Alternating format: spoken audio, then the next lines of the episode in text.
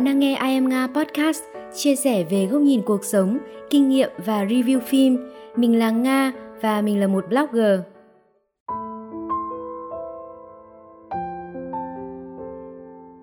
Tính đến thời điểm thu podcast này, tôi đã ở yên trong nhà hơn một tháng.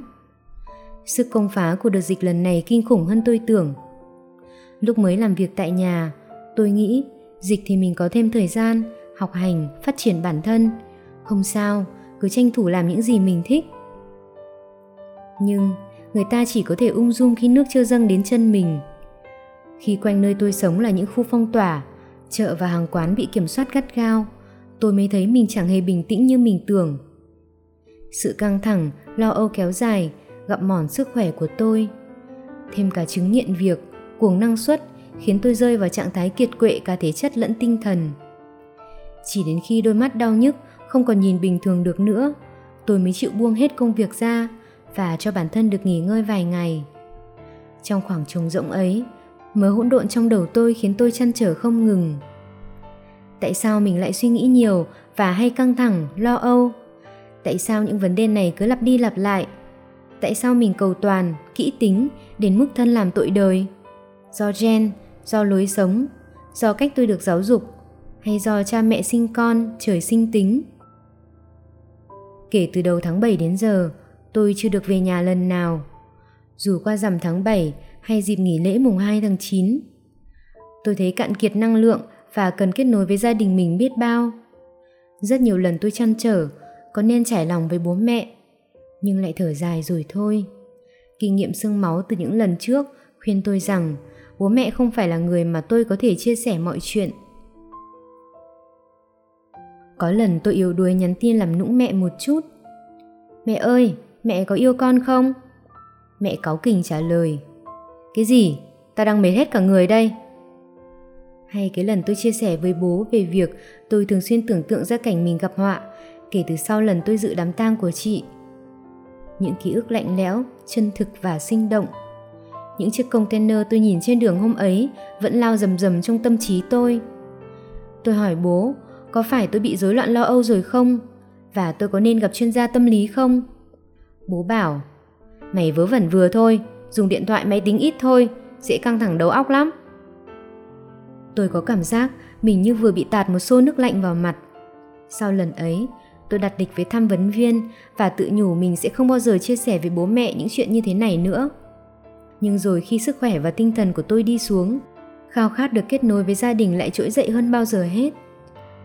Tôi cũng ngại khi liên lạc với bố mẹ, vì rằng mẹ tôi cũng sẽ than vãn và lòng tôi sẽ càng nặng trĩu hơn mà thôi. Có lần tôi gọi điện về cho bố, định kể lể, than thở để được bố an ủi. Nhưng đến khi bố bắt máy, tôi lại chẳng biết nói gì. Đành gượng gạo vài câu qua loa rồi thôi. Hay cái lần tôi gọi điện cho mẹ, hỏi câu ngớ ngẩn, cốt để có chuyện để nói. Nhưng lúc ấy mẹ tôi đang xem phim nên cuộc hội thoại cũng chẳng kéo dài bao lâu. Gần đây, trong nỗ lực kết nối với mẹ nhiều hơn, tôi lại xa đà vào trách móc mẹ. Sao trong quá khứ lại quá khắt khe với tôi? Thế nên tôi vô tình làm mẹ buồn, mẹ giận, mẹ hiểu lầm. Mẹ gửi cho tôi ba bốn tin nhắn rất dài. Tôi biết mẹ cũng buồn và nhiều cảm xúc, nên mới cặm cụi viết những tin nhắn dài như vậy. Đọc đến đâu tôi khóc đến đấy, mà chính tôi còn không hiểu mình khóc vì điều gì nữa. Vì tủi thân hay không được thấu hiểu Tôi đã cố giải thích với mẹ rằng tâm lý con đang bất ổn. Hôm nào không uống thuốc thì không thể ngủ nổi. Nhưng mẹ tôi chỉ lạnh lùng bảo Làm sao mà phải bất ổn? Dịch bệnh thì ở đâu chẳng vậy? Nhiều người còn mất việc, phải sống trong khu cách ly kia kìa. Tôi hiểu rằng giữa tôi và mẹ không có tiếng nói chung. Tôi mệt mỏi chẳng buồn giải thích thêm. Tôi tuyên bố sau này sẽ không chia sẻ với bố mẹ bất kỳ điều gì nữa. Hôm sau, việc đầu tiên tôi làm khi thức giấc là gỡ toàn bộ Facebook, Zalo, Messenger khỏi điện thoại. Tôi sợ đọc thêm một dòng tin nhắn nào đó lại như đóng đinh trong lòng. Đừng hiểu lầm, mẹ không công kích gì tôi cả. Nhưng mỗi lời của mẹ như một chiếc đinh cắm vào tim tôi. Tôi buồn bã nhìn màn hình chiếc điện thoại. Wi-Fi, 4G 5 vạch căng đét. Vậy mà chúng tôi lại mất kết nối với nhau nhỉ? Tôi cũng chẳng hề nhận ra mình đã đứt mất sợi dây kết nối với chính bản thân phải đến khi ngắt kết nối hoàn toàn với thế giới. Chỉ còn mình tôi ngồi lại với chính mình, tôi mới nhận ra điều đó. Tại sao chúng ta lại cần kết nối với nhau? Tôi là người hướng nội, thích ở một mình hơn đến chỗ đông người. Nhưng ngay cả khi hướng nội và thích một mình, thì điều con người cần nhất vẫn là con người, ít nhất là sự dây kết nối với người thân trong gia đình. Mỗi khi tôi cảm thấy bất ổn, tôi nằm mơ màng và vô thức gọi, mẹ mẹ ơi. Cuộc sống của tôi nhìn bề ngoài vẫn ổn, độc lập, tự do. Giữa dịch bệnh vẫn có công ăn việc làm, đủ ăn đủ mặc. Lẽ ra tôi nên hạnh phúc mới phải. Nhưng không hiểu sao sâu thẳm trong lòng tôi vẫn luôn có một cái gì đó bất an, lo lắng về mọi thứ xung quanh. Rất nhiều suy nghĩ đóng đinh trong đầu, ngăn cản tôi tận hưởng cuộc sống hạnh phúc hiện tại. Tôi loay hoay cắt nghĩa những nguyên do tại sao mình vẫn chưa cảm thấy hạnh phúc dù cuộc sống của mình trông có vẻ ổn. Trong dịch bệnh, rất nhiều người đói khổ, mất việc. Nhiều người thậm chí đã lìa đời. Tôi vẫn được an ổn, nhưng rõ ràng là tôi đang rất bất an mà không cắt nghĩa được tại sao mình lại như vậy. Tại sao? Tại sao? Và tại sao? Khi bạn liên tục đặt ra câu hỏi trong đầu, thì sớm muộn bạn cũng sẽ tìm được câu trả lời có một đứa trẻ sống dậy trong tôi. Có khá nhiều tín hiệu được gửi đến để gợi ý cho tôi một con đường khám phá thế giới nội tâm bên trong mình. Ban đầu, những tín hiệu đó chưa rõ ràng. Tôi đã phải mất chút thời gian vận dụng cả óc phân tích lẫn tư duy liên kết để tìm cho mình câu trả lời. Đầu tiên là gợi ý tìm về nơi an toàn cho tâm hồn trong một podcast tôi nghe trên kênh The Present Writer. Tôi nhắm mắt lại và mường tượng về một nơi an toàn cho tâm hồn mình. Hình ảnh đầu tiên xuất hiện là ngôi nhà cũ của gia đình tôi khi chị em tôi còn nhỏ và bố mẹ tôi vẫn còn trẻ. Hình ảnh thân thương và quá đỗi quen thuộc đã theo tôi trong những giấc mơ lặp lại. Tôi từng nghĩ rằng đó là sự hối tiếc, dây dứt vì tôi đã không về thăm nhà lấy một lần trong suốt một thời gian dài. Nhưng hóa ra, đó là nơi nương náu bình yên nhất cho tâm hồn mà tôi chỉ có thể tìm được trong những giấc mơ. Tôi đã bật khóc, như có một cái gì đó vỡ òa trong tôi. Tôi bắt đầu nghĩ về tuổi thơ nhiều hơn. Đứa trẻ ngày nào dường như đang được sống lại trong tôi. Sau những ngày làm việc mỏi mệt đến quên ăn quên nghỉ, tôi nhận ra hạnh phúc chỉ đơn giản là đứng vẩn vơ ngắm mây, ngắm cây nhỉ. Tôi nhìn xuống vũng nước mưa đọng dưới sân và thấy cả một thế giới trong vũng nước. Đó là những tán cây mà nếu ngước nhìn lên sẽ thấy chói mắt, nhưng nhìn qua vũng nước lại thấy bình yên và sâu thẳm. Trời đổ mưa, tôi đừng ngắm mưa một lúc và như có tiếng nói thôi thúc trong tôi. Chạy ra đi! Thế là tôi chạy ra giữa trời mưa thật. Tôi chưa từng thoải mái tắm mưa lần nào vì sợ ốm. Mỗi lần trời đổ mưa, tôi đều nhanh chóng tìm chỗ trú. Thì ra tắm mưa là cảm giác này. Những ngày nghỉ ngơi hoàn toàn, chơi với mèo khiến tôi hạnh phúc, chế món ăn khiến tôi hạnh phúc. Chẳng hạn như tôi nhỡ tay rang thịt hơi mặn, tôi đổ thêm nước, đun sền sệt rồi bỏ tủ lạnh là thành món thịt đông. Tôi bày biện cây đàn ra giữa nhà, mỗi ngày gõ gõ vài nốt. Tôi làm những gì mình muốn, vì tôi tự do mà, có ai phán xét tôi đâu. Thế nhưng, trong khi tận hưởng cảm giác hạnh phúc như một đứa trẻ, những ký ức buồn tuổi thơ cũng lần lượt kéo về. có một đứa trẻ đang khóc trong tôi ký ức tuổi thơ là một cái gì đó mà tôi luôn cố cho vào hộp khóa lại thay vì mở nó ra. Tuổi thơ của tôi có vui có buồn nhưng chắc chắn là khi mở chiếc hộp ký ức ra những kỷ niệm buồn lại khiến tôi đau lòng nhiều hơn. Bởi não người thường có xu hướng ghi nhớ những chuyện buồn tốt hơn những chuyện vui. Tôi nhận ra trong tôi luôn có một đứa bé chưa bao giờ lớn. Nó lặng thầm ôm ấp những tổn thương, những ký ức buồn, rồi co cụm lại. Đứa bé ấy, tôi đã dần lãng quên và bỏ mặc trên con đường của tuổi trưởng thành. Trưởng thành là một hành trình bận rộn, có nhiều việc để làm. Tôi từng nghĩ rằng trưởng thành thật tốt, được làm những điều mình thích, sống theo cách mình muốn, thích ăn gì thì ăn, làm gì thì làm, không có ai kiểm soát, phán xét hay áp đặt mình nữa. Khi nghe những bài thiền chữa lành đứa trẻ bên trong, chiếc đầu căng nặng của tôi dần giãn ra. Tôi đã khóc không thôi. Có đến mấy hôm liền, ngày nào tôi cũng khóc. Có ngày khóc đến 3-4 lần. Khi đó, chẳng cần nghe dẫn thiền nữa. Ký ức như những thước phim flashback, thi thoảng lại chiếu lên trong đầu tôi một cảnh nào đó khiến tôi bật khóc. Chỉ cần nghe một giai điệu, cảm nhận một cơn gió thoảng qua, nếm lại một mùi vị quen thuộc cũng đủ khiến tôi bật khóc. Tôi tưởng không tin rằng có một đứa trẻ như vậy tồn tại trong tôi. Ý thức của tôi cho rằng chữa lành đứa trẻ bên trong chỉ dành cho những ai có tuổi thơ bất hạnh, bị bạo hành, ngược đãi hay trầm cảm, tự kỷ. Tôi có làm sao đâu. Tuổi thơ tôi ổn mà. Cuộc sống hiện tại cũng rất ổn. Vậy tại sao tôi lại không thoải mái khi nhớ về tuổi thơ? Tại sao tôi không thật sự hạnh phúc với hiện tại? Hiểu đứa trẻ bên trong để thấu hiểu bản thân. Tôi hiểu tại sao mình cố gắng kết nối với mẹ dù biết rằng mình sẽ không có được cái mình muốn. Khi đứa trẻ con bất ổn, người nó muốn kết nối đầu tiên là mẹ đẻ, rồi sau đó mới đến những người khác như cha đẻ, ông bà, anh chị em. Tôi hiểu vì sao mình khóc không thôi khi đọc những tin nhắn của mẹ. Tôi hiểu rằng ở đầu dây bên kia, mẹ cũng đang tổn thương vì tôi. Tôi cho rằng mẹ chẳng hiểu mình gì cả. Nhưng đứa trẻ bên trong tôi lại bắt đầu òa khóc. Nó cần lôi kéo sự chú ý của mẹ nó. Nó muốn được quan tâm, yêu thương, vỗ về. Nhưng việc vô tình khiến mẹ tổn thương khiến nó hoảng loạn. Không, mẹ ơi, con không muốn làm mẹ buồn. Tôi cũng không muốn làm mẹ tôi buồn. Tôi chỉ muốn kết nối với mẹ, muốn có được một chút quan tâm của mẹ mà thôi. Chỉ vì mẹ không quan tâm tôi theo cách mà tôi muốn, không có nghĩa là mẹ không quan tâm tôi chút nào. Chính vì thế, những lời mẹ nói mới như những chiếc đinh đóng vào tim tôi. Tôi nhớ đến câu thoại của người mẹ trong cây trà nở hoa. Nó đóng đinh vào trái tim tôi suốt 30 năm, nhưng nó không chịu nổi cái đinh trong tim nó quá một phút. Cái tôi giận lẫy khiến tôi nghĩ rằng mẹ chẳng hiểu tôi, chẳng quan tâm tôi tẹo nào. Nhưng khi nhắm mắt lại nghĩ về mẹ, hình ảnh xuất hiện trong đầu tôi là dáng mẹ tất ta tất tưởi đi đâu đó về. Nghĩ về tuổi thơ, có nhiều kỷ niệm đẹp, nhưng tôi lại khắc sâu phiên bản 5 tuổi khi lần đầu rời xa vòng tay mẹ để đi học và sống với bà nội. Ngày đầu tiên đi học, bà dắt tay đến trường, chứ không phải mẹ. Trong tuổi thơ ấy, hình như mẹ chưa một lần chải tóc, quàng áo mưa cho tôi đi học. Tôi nhớ phiên bản 8 tuổi khi tôi bắt đầu chuyển trường và bị bạn xấu bắt nạt suốt 3 năm.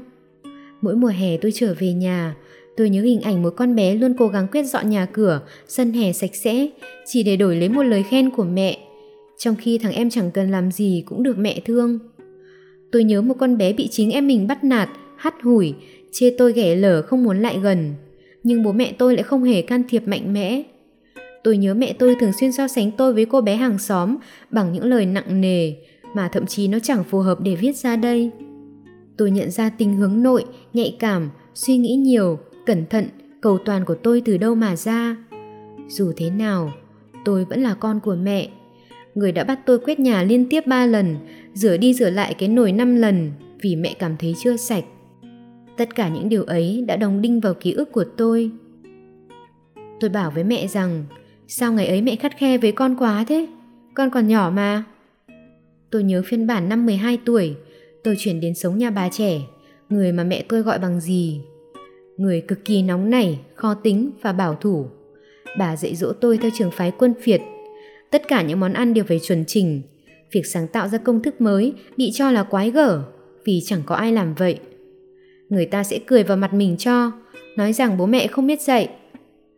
Tôi lúc đó chăm học và quyết tâm sẽ đỗ đại học. Nhưng bà cho rằng tôi hoang tưởng, mơ cao dù tôi có đỗ đại học chăng nữa, bố mẹ tôi cũng chẳng có tiền nuôi đâu. Tôi còn nhớ bà nói một câu rằng sau này tôi sẽ ngẫm lại những lời bà dạy và thấy biết ơn. Nhưng không hề, đó là những năm tháng tối tăm, tồi tệ nhất mà tôi không muốn trở về lần nào nữa. Tôi lúc ấy đến tuổi dậy thì, cơ thể bắt đầu thay đổi, không có người mẹ bên cạnh chăm sóc, bảo ban. Đến kỳ kinh nguyệt đầu tiên, tôi cũng tự biết đường mua băng vệ sinh về dùng, loại rẻ tiền nhất, vì số tiền tiêu vặt bố mẹ cho tôi lúc ấy cũng không nhiều. Bà trẻ tôi khi ấy có mấy cô con dâu tương lai, mỗi bữa tiệc gia đình lại là đại tiệc khoe kỹ năng nấu nướng, với những cái vinh mặt tự đắc của những người khéo léo và công cuộc chê bai những kẻ vụng về. Tôi 13 tuổi cũng thường xuyên bị so sánh với những hình mẫu phụ nữ chuẩn, đến làm mệt. Việc tôi sống cùng nhiều họ hàng khác nhau, mỗi người dạy bảo một kiểu, đã tạo nên một cái tôi với những mảnh chắp vá, tổn thương, Trong đó có cả những người họ hàng độc hại. Người mà tôi gắp miếng thịt gà cũng bị xỉa sói. Khiến tôi chỉ dám gắp những miếng xương sầu, cổ cánh. Tôi đâu có thích ăn cổ gà. Tôi gắp cổ gà vì như vậy sẽ không bị lườm. Tôi tiếp xúc với những người mà trong họ có việc lại đồn đẩy việc nấu nướng cho mẹ tôi, nhưng sau lưng lại nói xấu mẹ với tôi, xui tôi về cãi mẹ. Trong bài thực hành, nếu được lớn lên một lần nữa, tôi vẫn chọn bố mẹ như hiện tại, nhưng tôi ước gì sẽ được ở gần bố mẹ nhiều hơn và không bị em trai bắt nạt. Như vậy, gia đình bốn người sẽ thành một bức tranh hoàn hảo. Nhưng tôi cũng hiểu rằng bố mẹ tôi đã làm những gì tốt nhất có thể rồi. Khi ăn chưa đủ no, mặc chưa đủ ấm, mà tôi lại đòi hỏi sự quan tâm nhiều hơn nữa, thì lấy đâu ra? Không phải bố mẹ không đủ quan tâm tôi khi tôi còn nhỏ, chỉ vì cuộc sống quá vất vả thôi. Sự khó khăn đã chia rẽ chúng tôi. Khi tôi nhắc lại những chuyện này, sẽ có người bảo tôi thủ lâu nhớ dai. Như lần đầu tôi kể chuyện mình bị bắt nạt thời đi học, có những người đã bình luận rằng chuyện trẻ con tôi nên quên đi thì hơn. Nhưng họ không phải là tôi, họ không biết tôi có những tổn thương thẳm sâu chưa một lần được chữa lành. Luôn có một đứa bé trong ta, không nhận được sự quan tâm xứng đáng khi còn bé. Trong mỗi chúng ta đều tồn tại một đứa trẻ chưa bao giờ nhận được tình yêu thương xứng đáng khi còn nhỏ. Theo tiến sĩ tris Phillips, nhà tâm lý học lâm sàng, Hóa ra trong tôi cũng có một đứa trẻ như thế, một đứa trẻ mà tôi từng không biết đến sự tồn tại của nó. Tôi thở dài, tôi và mẹ đã mất kết nối với nhau quá lâu rồi, vì khoảng cách thời gian, khoảng cách không gian, khoảng cách giữa hai thế hệ. Trong lúc tức giận vì nghĩ rằng mình không được quan tâm, tôi đã tuyên bố sau này sẽ không chia sẻ điều gì với bố mẹ nữa. Điều này khiến mẹ tôi rất bất ngờ và đau lòng, vì đứa con xa nay lại càng xa. Mẹ không hiểu nổi, tôi không vất vả như thế hệ của bố mẹ, cũng chẳng phải lo nội ngoại hai bên, mà sao không lúc nào tôi thấy hài lòng, vui vẻ với cuộc sống. Tôi chỉ biết nói với mẹ rằng tôi không vất vả như bố mẹ, không có nghĩa là tôi hạnh phúc hơn họ. Mẹ tôi còn nghĩ vì tôi là gái lớn chưa chồng nên khó tính hay cáu bẩn. Mẹ dục tôi sinh con, phần để tôi hiểu lòng mẹ nhiều hơn. Nhưng không mẹ ạ, khi con còn chưa thu xếp được cho trái tim của mình thì có thêm một đứa con sẽ chỉ là tạo thêm một đứa trẻ tổn thương nữa thôi, như con đã từng. Tôi nhắm mắt lại nhớ về một chiều hoàng hôn vàng vọt năm ấy. Người ta gọi bố tôi đi uống rượu. Mẹ tôi cằn nhằn bảo bố ở nhà. Tôi đã hỏi phiên bản của tôi lúc ấy. Cậu đang nghĩ gì? Cậu có muốn bố đi uống rượu không? Nó miếu máu bảo rằng nó không muốn bố đi uống rượu. Nó muốn bố ở nhà ăn cơm với mấy mẹ con. Vì những lần bố say lại như biến thành người khác hung dữ, đập phá đồ đạc, đánh chửi mẹ, chém chết chó. Những ký ức ấy vẫn khiến tôi đau đớn vô cùng. Mẹ tôi cho rằng tôi đang trách móc mẹ. Tại sao con cái lại có thể trách móc cha mẹ chúng, trong khi họ đã làm tất cả mọi thứ để nuôi dạy con nên người. Mẹ kể rằng hồi nhỏ mẹ phải lao động vất vả. Bé tí đã phải đi vớt bèo, bà ngoại cầm roi đuổi đánh quanh bờ ao, nhưng mẹ không hề trách bà, mẹ thương bà lắm. Khi mẹ tôi đi lấy chồng, Ông bà nội ngoại hai bên cũng chẳng hỗ trợ được gì nhiều. Nhưng khi trong họ có việc dỗ chạp hay ốm đau, mẹ vẫn phải đi chăm. Ông cậu của mẹ còn chỉ thẳng vào mặt mẹ mà nói Mày không có công ăn việc làm thì ở đây mà chăm mẹ mày. Để các em mày đi làm kiếm tiền Sau này đói khổ chúng nó còn có mà cho.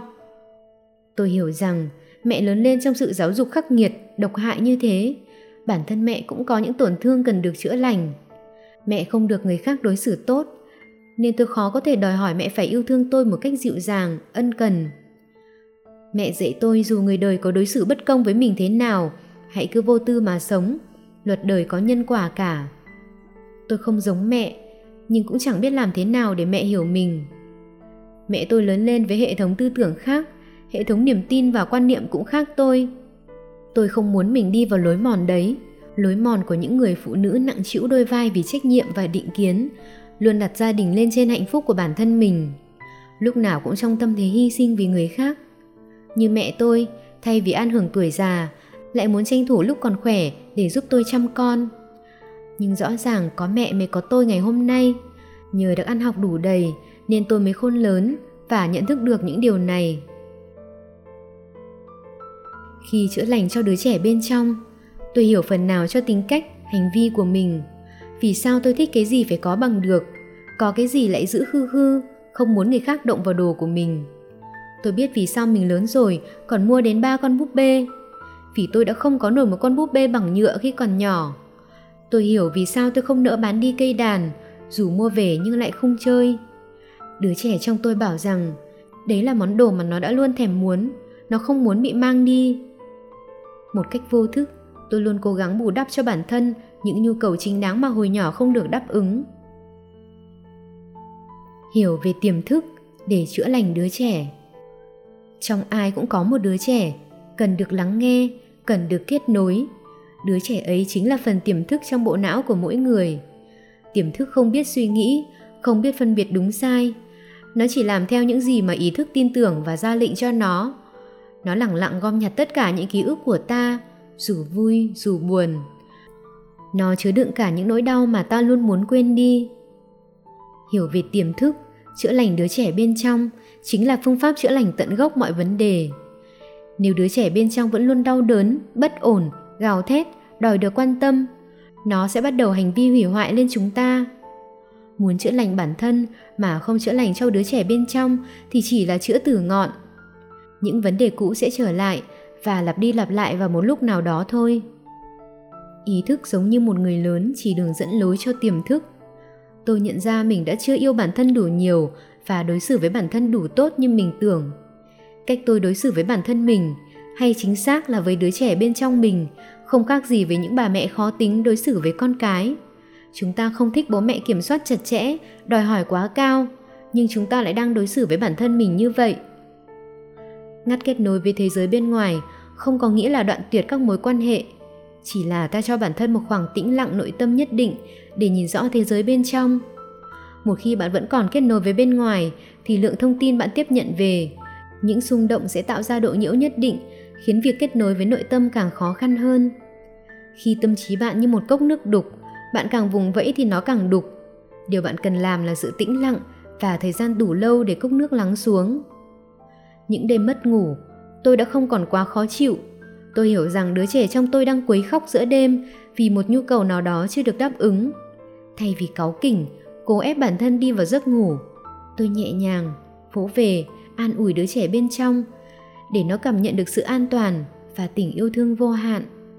Tôi tin rằng khi đã kết nối và chữa lành cho đứa trẻ bên trong chúng tôi sẽ cùng nhau khám phá và tận hưởng hạnh phúc trên mỗi bước đường tôi đi. Bạn vừa lắng nghe bài viết ngắt kết nối với thế giới để chữa lành đứa trẻ bên trong của I am Nga. Nếu bạn quan tâm đến những gì mình chia sẻ, bạn có thể nhấn follow mình trên nền tảng mà bạn đang nghe. I'm Nga Podcast xuất hiện trên những nền tảng nghe podcast phổ biến như Spotify, Google Podcast, Anchor. Đồng thời, cũng xuất hiện trên kênh YouTube I am Nga. Bạn có thể đọc nội dung bài viết khi truy cập vào blog iamnga.home.blog của mình. Cảm ơn bạn đã quan tâm theo dõi. Xin tạm biệt và hẹn gặp lại.